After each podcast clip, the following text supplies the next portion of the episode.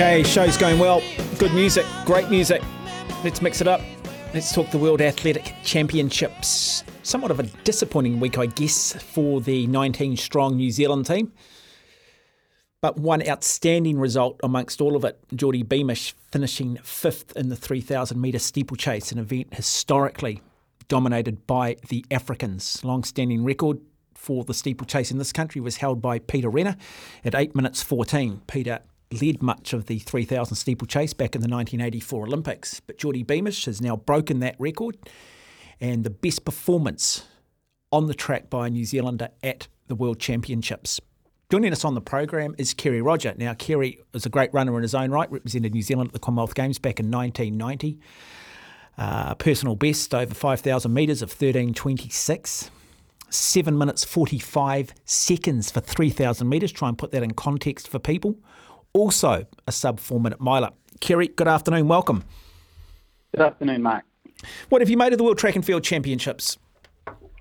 Well, the, the, the little I've been able to see, because there's so much of it, um, no, look, I've just been absolutely um, consumed with it. It's just been incredible. The standard of the athletes is, you know, just gets higher and higher every year, and the times are just, you know, particularly now with the development and the new shoes and stuff, the times are just getting faster and faster and faster. So, no, it's it's it's amazing.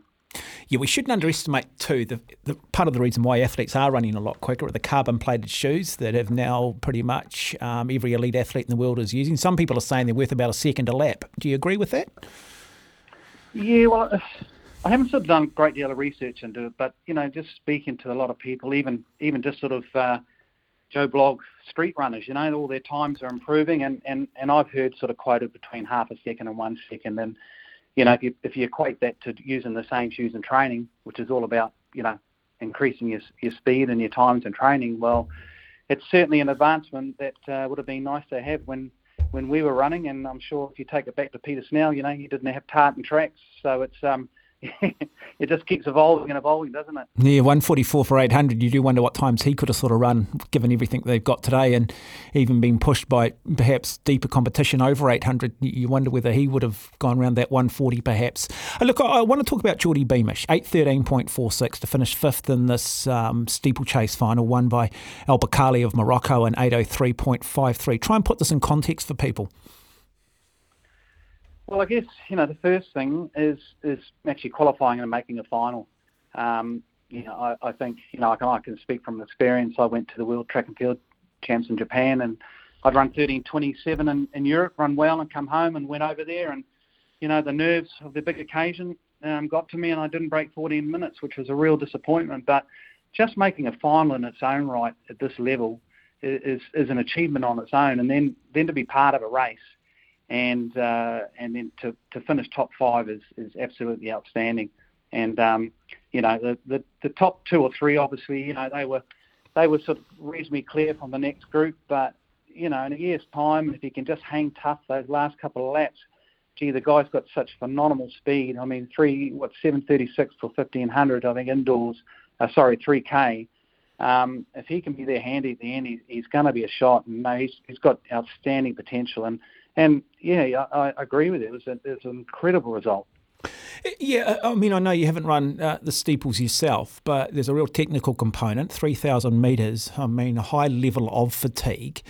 Um, it's a somewhat sort of obscure type event, but it's got a great history and tradition. Um, I mean, how technical is it? Um, what makes it? Yeah, and what makes it so tough? And how is? Do you need to have more of an apprenticeship in, in terms of understanding how to run it, say more so than perhaps other events? Yeah, sort of yes and no. I mean, I did run the steeplechase when I first started, and then I sort of quickly I, I ran under nine minutes, just under nine minutes, but I wasn't strong enough, and I I determined that I'd get my 5K and 10Ks done before I'd go back to it. Never did. But I mean, you see the Africans, and I mean, I, I guess it's not fair comparing other athletes to Africans because they do things that we just can't believe in. But you know, those guys can just sort of turn it. Um, you know, sort of unorthodox hurdling technique and, and just their aerobic capacity just enables these guys to be sometimes terrible hurdlers, but just outstanding steeplechase runners. And I know Geordie's, you know, looking up a little bit of information on Geordie was, a, I think he was a New Zealand junior steeplechase champion. So, um, you know, so but you know, saying that he's only turned to it this year, and and to be honest, I, I've sort of been a little bit critical. I wanted to see him take the 5k a lot further because I, I believe he's a sub 30 minute 5k runner, and I, I truly love to have loved to see him further that because um, with his speed and and his aerobic balance, I, think he's got so much more left. But I mean, I, I think if you look at it on a purist point, probably the steeplechase is is probably the best event where you, you know if you if you can get through to that final, you've got a shot. Whereas the sort of five and ten k men, you know, the Ugandans and the Kenyans and the Ethiopians just dominated mm. so much that I think the steeples is it's probably in hindsight probably quite a wise move from him. Um, but you know, he technically wise, I, I did watch his hurdling technique, and, and yeah, he he can hurdle. So there's there's no doubt about that. You know, he's only been doing it for years, so he's only going to get he's only going to get better from this. So, um, you know, I think it's a good move, and I I, I think we're going to see a lot more. Hmm.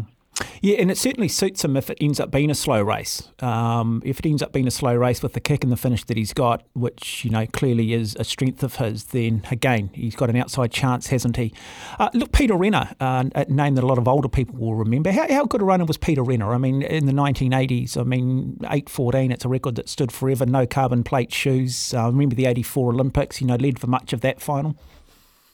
Yeah, look, look, Pete was a, is, you know was, was a great runner. He, um, you know, funny enough, some of my best races were against Pete when I won the national 10k twice. Pete was second in both, and I had great races with him. But um, he was just a tough and uncompromising runner.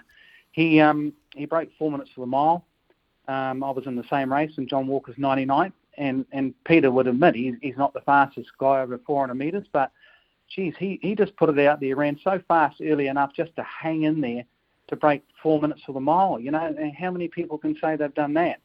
But yeah, he, um, you know, that 1984 LA Olympics was his, you know, that was his his cream performance, wasn't he? He went out there and took it to the world's best. And I think that following season he went on and then broke the New Zealand record. But if you look at, you know, 39 years old record, 814, without the shoes and everything else and all the high performance we've got today, you know, he that was an incredible record. And I think he's sort of quite underrated because he, he did some great performances and probably never necessarily got the the attention or the, the you know the accolades he deserved for that. But um, no, he, he's a terrific guy, one of my favourite people, and and just a hard, typical old-fashioned uncompromising New Zealand athlete, but talented as well. You're listening to SENZ, uh, former New Zealand uh, national representative, Commonwealth Games representative Kerry Rodger is my guest on the program. We're talking track and field. We're talking the World Athletics Championship. Uh, the big talking point, I guess, is still one of the blue ribbon events, the men's 1500 metres. Uh, Jakob Ingebrigtsen out of Norway, the Olympic champion, this absolute phenom, picks up yet again a silver medal at the World Championships, upstaged by great British runner Josh Kerr. The top eight runners all running 330 and quicker. Remarkable.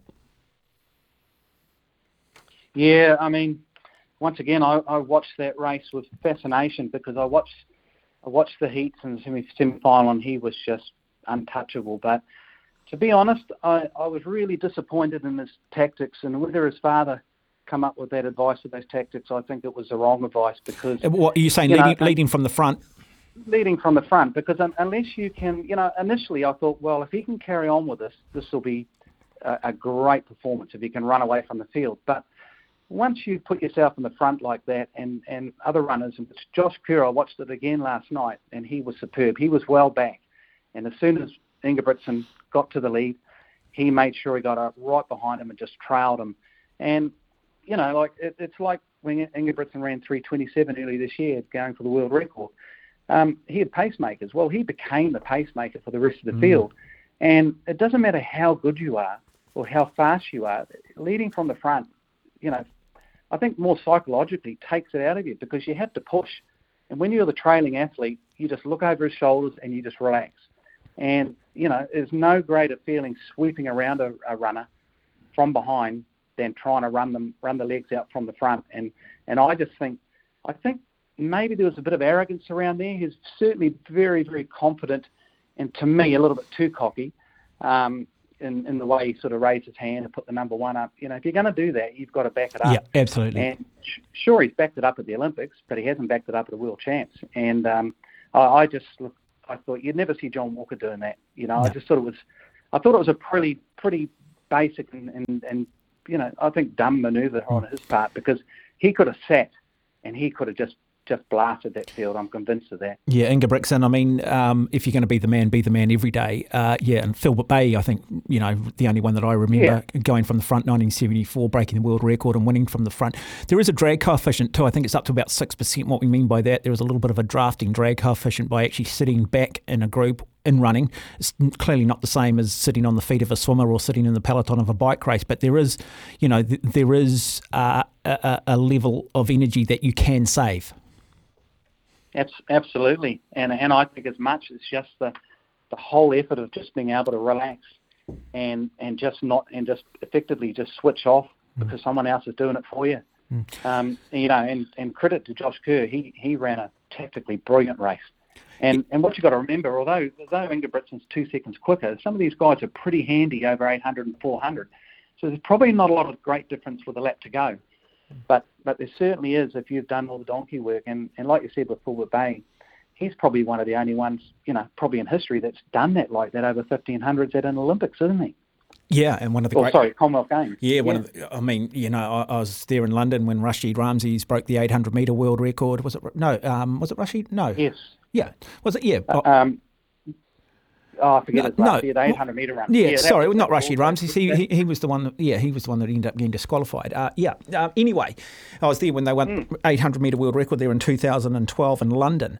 Uh, look, I, I just yeah. want to a lot of track and field events in terms of going from the heats through to semi-finals and quarterfinals, etc. It's based purely on time. You just go out there, you put the 100% effort in, and generally, if you've got a good time, you're sort of going to progress. We saw Sam Tanner uh, New Zealand, you know, second fastest all time now, over 1500 metres, ran a brilliant sixth at the Commonwealth Games last year. Got through to the semi finals but missed out. Now, I just want to get your perspective on how difficult the semi finals are of the 8 and the 1500 because they can be so tactical. This is based on the number of athletes across the line, it's not necessarily based on running the fastest time. Uh, therefore, it's very hard strategically and the pace of a certain race doesn't necessarily always fit the physiology of certain athletes. No, and, and as we've seen in these world champs, they've now changed the qualification. So up to 800 metres, they still have the fastest losers, but beyond 800 metres upwards, it's it's the first five or whatever they deem across the line. So, you know, previously where we've seen 800s, where you know the first heat is usually disadvantaged because the last the last race of that um, group of 800 metres, they can see what time they've done. So the fastest losers are going to make sure that they go to time quicker.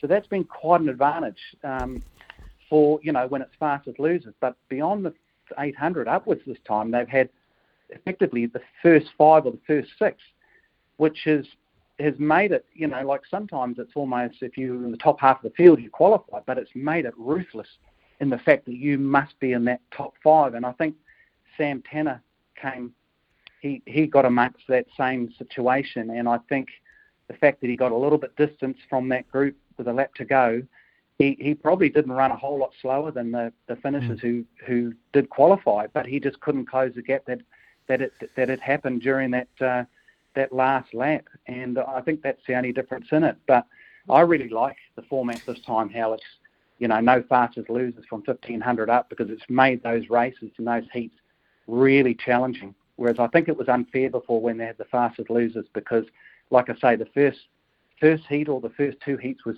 severely disadvantaged when it came to to knowing the times they needed to um, put out there. Does he does he need to be more aggressive, Sam? Does is he tactically a good runner? Does he sit back too much? Yeah, I, I don't know. Um, I I think watching, I think yes. Um, but I guess it's always it's always easy to watch and, and, and critique runners. I mean, Nick Willis used to frustrate the heck out of me because he used to sit so far back and then come flying home from and medal, which is fantastic. But I thought if he had just run more like a Walker did, he, he had actually had a chance of winning some of those those races. You know, and that's that's being the purist, of course. Mm. Um, but yeah, possibly. You know, I, I just think, you know, the handier you can be up that front, particularly when it moves, and when it moves, it moves. And it, you've only got to miss the break by two metres, and run the same time as those guys in the last lap, but you won't close that gap. Mm. So yeah, I mean, it, it's probably something he's going to learn. He's only young, mm. and uh, he's got a ton of the talent and a ton of ability. And he's got a great coach, and so I guess these are all the lessons, aren't they? Mm. Yeah. Now, now David Rudisha, the 800 metre world record, ran from the front in London, of course. Uh, Rashid yes. Ramzi was yes. disqualified from silver, which promoted Nick to silver in that 1500 metre final in 2008. Uh, look, we haven't, right. haven't had great performances. I mean, Tom Walsh slightly off, ended up finishing fourth, but we know what a big championship thrower he is. Eliza McCartney, our pole vaulter's not managing to get through qualification. But look, it, it's tough, isn't it? You've got a the World Track and Field Championships. It's once a year after the Olympics. Sometimes it's once every two years.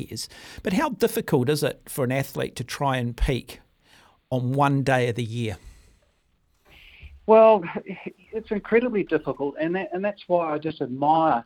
And I guess I keep going back to John Walker, but you know, because he was in, in you know in my era or just ahead of me. But um, you know, for the favourites and for the for the top people to go out and and do the same performance in the final, you know, of all the athletes who are seeing at the World Champs, it's amazing because there's so many things that can go wrong. And, you know, like I say myself, my own experience, you know, I only went to Europe and ran the European Grand Circuit once. And, you know, I was running really well. And, you know, I sort of made the mistake of coming back to New Zealand in the winter. I had about six weeks to use before I went back to the World Champs. And I went back there and, you know, they, on the, in the, um, in the hotel where all the athletes are based, they put out a board with all the athletes who were racing and the times they did. And I, and I stupidly looked at the PBs of all these guys instead of looking at the times they'd done that year. And all I saw was these sub 13 minute runners. And straight away that just got, you know, got me worked up, got my adrenaline going. And by the time I, I lined up on the day, I was as flat as a pancake. Um, and, and, that, and admittedly, those are things you learn, but not a lot of times we don't get the chance to go back and have a second chance or a third chance.